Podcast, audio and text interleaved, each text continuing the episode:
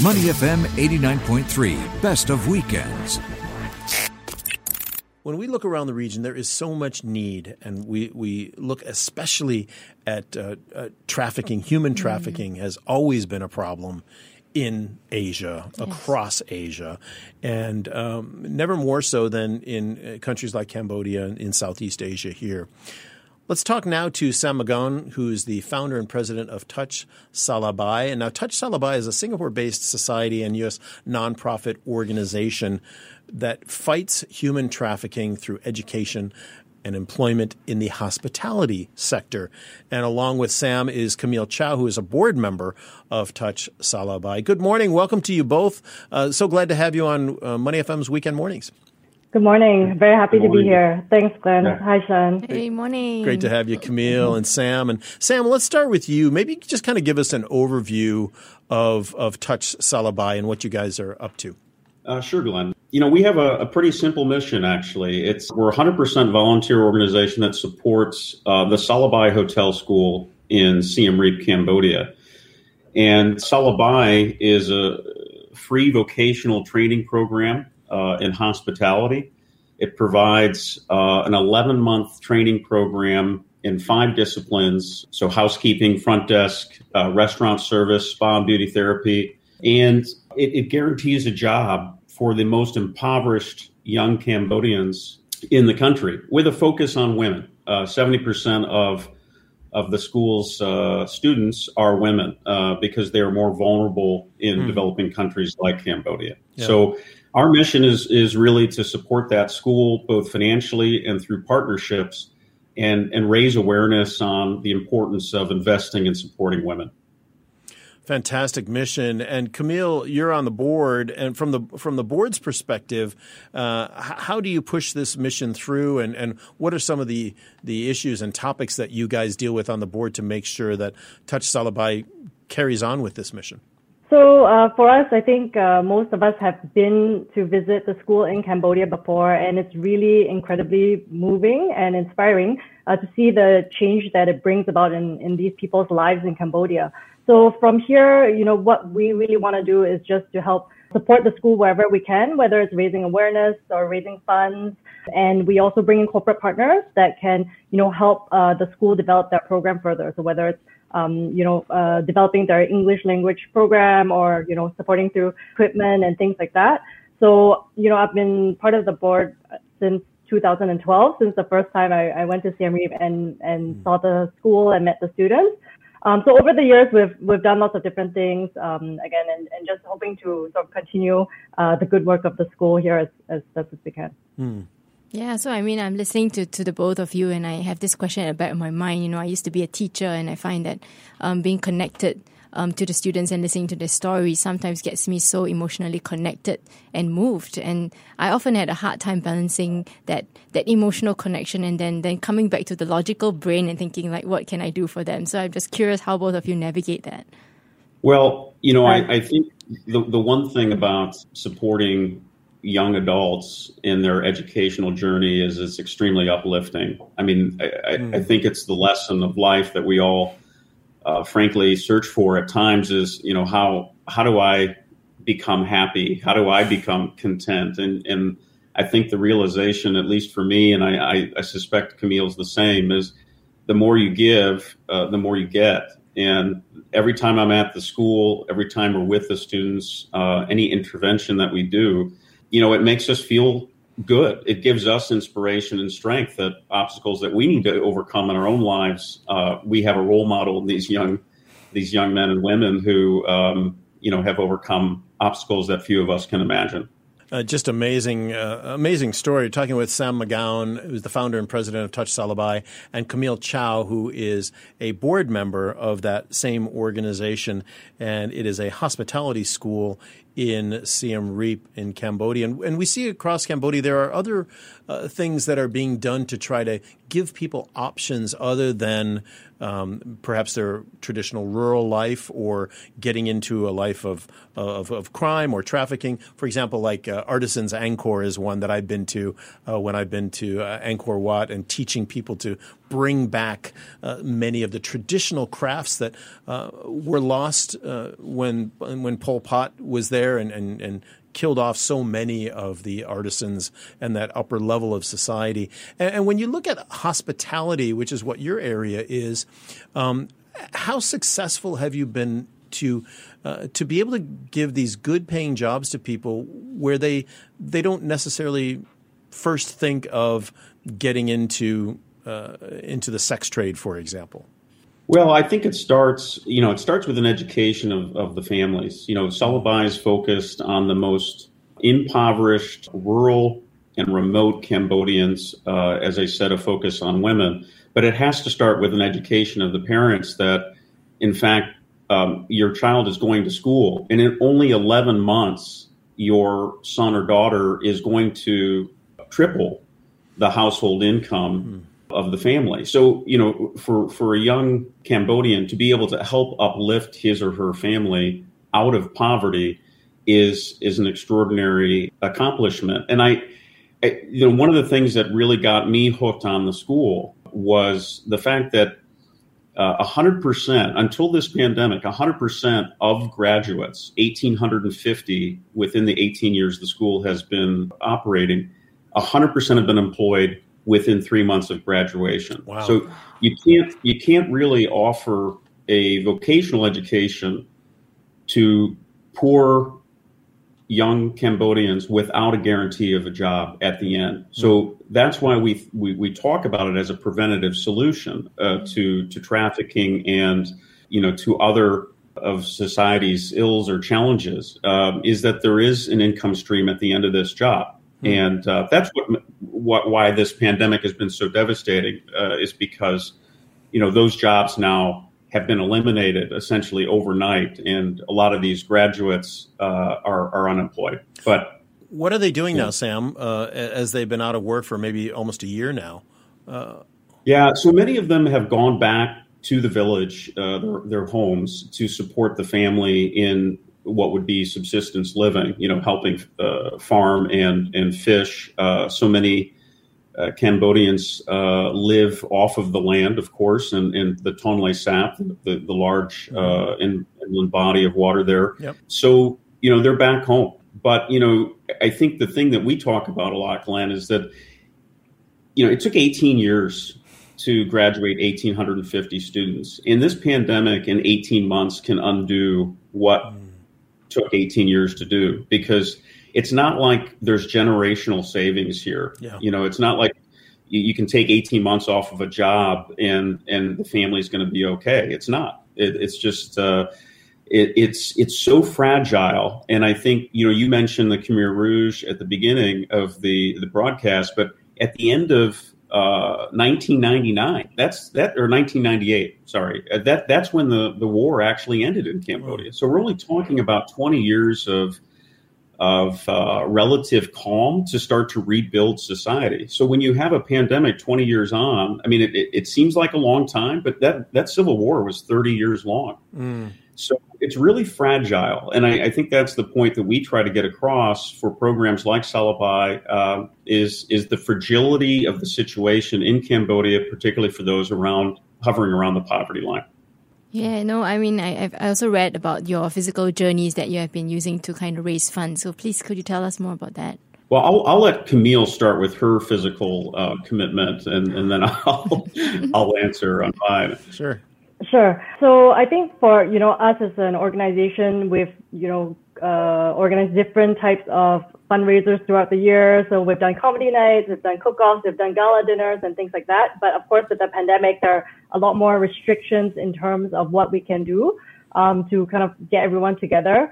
Uh, so with this idea, uh, this uh, that that Sam came up with is really for everyone to you know come up with your own physical challenge, whatever that may be. Um, again, with the with the objective of uh, raising awareness and funds for the emergency uh, COVID relief fund for the graduates and their families.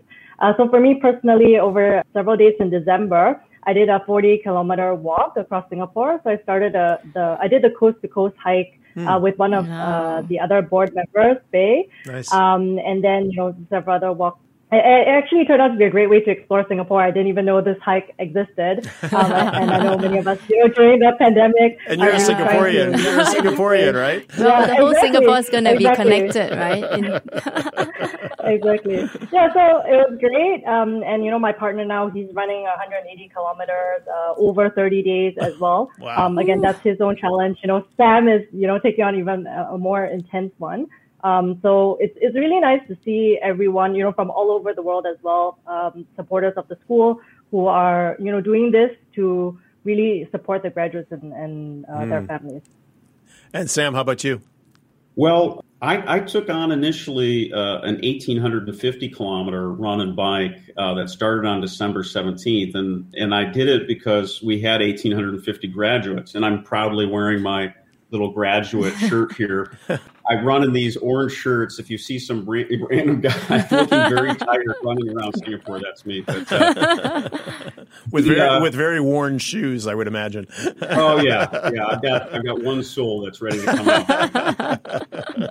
but no, I wanted to do it. I, I think all of us chose this because it's symbolic of the journey that these students take from the remote rural parts of Cambodia to the school, and only 11 months later into a four and five star hotel. So if you can only imagine how how challenging that would be to, to, to do that in 11 months. Yeah. So I think taking on a big journey is is symbolic, and, and they appreciate that symbolism. Uh, It gives us power, it gives them uh, power to sort of. They, they know that people around the world are doing these little journeys for them, and we've had some really interesting ones. I mean, we've had a cold water swim in, in Switzerland. Uh, we had a, a young man named Jeremy uh, Liu. He convinced his mother and father to to to walk their dog uh, Mimi. They did 18.5 kilometers. I mean, so it's like little challenges that people can take on and say, "Hey, I can do something good for me," which is maybe get in shape, a New Year's resolution, and I can turn around and, and help Salabai at the same time. So we're going to keep these journeys going until we reach our, our fundraising target, which is it's a lofty target. I have to say it's 185,000 Singapore dollars, but that essentially is $100 for each of of the families. Uh, 80% of these graduates, which is why I wear the graduate shirt the most, are, are unemployed. Uh, so uh, we've got to give them the food security and the financial security that they need in order to sustain themselves um, through this pandemic. Uh, talking with Sam McGowan, the founder and president of Touch Salabai, and Camille Chow, board member at Touch Salabai, and it is a um, an organization, a hospitality school in Siem Reap in Cambodia to help uh, bring people out of poverty there and give them uh, good jobs and good good salaries. And Sam, since it is International Women's uh, Day uh, tomorrow, and, and Camille, um, wh- what what is the status? Uh, this is a very broad question, but I'm just going to throw it out there. What is the status of women across Cambodia from your experience right now? Uh, what kind of trajectory are they on? Camille, let's maybe, uh, well, either either of you, whoever feels like you want to uh, tackle this one. I'll start and maybe Sam can add Sure. on. I Great. think just, you know, from my personal experience, you know, I've been to Cambodia several times. Um, and what I had, you know, seen and experienced at the school, um, I felt was really, you know, life changing. I mean, the students were so grateful and so appreci- appreciative of the opportunity to, you know, go through this training. And, you know, I, I think it really opens up uh, a lot of, you know, doors for them and their families. Um, and they're very aware of it. I think they're really, you know, eager to learn and, and develop and improve their lives. Um, of course, the pandemic really, you know, threw a spanner into everything. Uh, but I think that, you know, and, and Sam and I discussed this, you know, ages ago, I think, was that the people there are just very hopeful. You know, they're always, you know, just, um, they've gone through a lot and they're really, um, yeah, again, eager for, you know, new opportunities. Um, so I think, you know, I, I believe they're resilient. Um, and, uh, and I think that, you know, with this, uh, there, there are, uh, there is a lot of attention, uh, there, hopefully uh, that can you know help continue uplifting you know many of them. Uh, It does take time, uh, so you know I, I think that there is you know a lot of potential there uh, for sure. Yeah. Sam, how about you? What what direction what direction are are women as as a, a group of, of workers or thought leaders? What direction is that heading in Cambodia? Yeah, I, I, think the narrative, Glenn, is is progress. Substantial progress has been made uh, toward toward gender equality, but there's a long road ahead, and the pandemic has exacerbated sort of traditional stereotypes and roles, uh, you know, immen- immensely. But uh, I mean, we're talking about access to education. Uh, we're talking about uh, financial independence, and, and, and we're talking about eliminating gender-based uh, violence, and and these sorts of, of challenges persist, um, but are just magnified uh, through the course of, of an event like the pandemic, when when men who have been the traditional uh, breadwinners in, in society in Cambodia are are coming home because may, you know they have lost work. Yeah. Um, so I, I, think it's a it's it's kind of the same narrative as, as before uh, when I was, was, talking about how quickly things can be undone. I, I think we just need to be uh, aware uh, that these stereotypes uh, are persisting and the pandemic is is, is exacerbating them. Um, mm. But programs like Salabai certainly help uh, with a focus on women. They certainly help uh, try to to make inroads, and and that's we want to celebrate that on on International Women's Day, of course, uh, because that's what International Women's Day is all about. You know, uh, celebrating the achievements of women uh, globally, but but also recognizing a call to action for for gender equality. Yeah. Some of our Facebook Live listeners, uh, viewers are weighing in. Alexis L. Hoyer, amazing words, Sam. Students are definitely an inspiration. And uh, Paige Oken saying, I love how Salabai stops trafficking before it starts. Mm. 100% of graduates have been employed within three months. Amazing stats. Uh, indeed, they are. Um, one of our one of our viewers, Mike Ong, is asking, you know, is is there any possibility of any kind of a universal basic income wage in uh, across Cambodia, or is the country just not even you know near that level of sophistication in terms of its uh, being able to to offer that? Well, we haven't really seen that work. I haven't seen that work too many places in in the world, uh, or or see that in in in place. Um, so I, I think you know the Cambodian government has done a lot to try to raise the minimum wage uh, in in different sectors, including the garment uh, industry.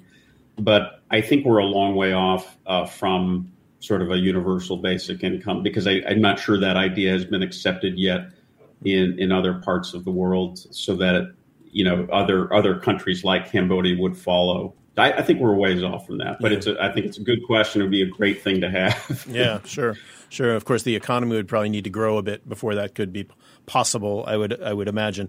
Um, we we do have to leave it there, but thanks to you both so much for coming on today. And and uh, Sam, I'll give it to you. If people want to reach out and support you guys, uh, contribute, donate, uh, help Salabai uh, with its uh, amazing mission to help folks in Cambodia, how do they do that? Yeah, there's there's two ways they can go to uh, touchsalabai.com. So this is T O U C H S A L A B A I.com or they can go to just salabai.com. You know, we're all 100% volunteers, so any donation goes directly to support uh, the school, the graduates, and their families through this difficult time. We're, we're really appreciative uh, to you to, to have us on uh, mm. today and, and, to talk about this. So, so thank you for the opportunity. My pleasure. Thanks to you, Sam McGowan, the founder and president of Touch Salabai, and Camille Chow, board member uh, of Touch Salabai as well. Really happy to have you both on. Hope you have a, a, great International Women's Day and keep up the good work in Cambodia. Lovely meeting you both. Yeah, thanks. Nice to meet you Thank you so much. Take care. Thank you. Thanks, Sam. Thanks, Camille. Appreciate it. To listen to more great interviews, download our podcasts at moneyfm893.sg or download the SPH radio app available on Google Play or the App Store.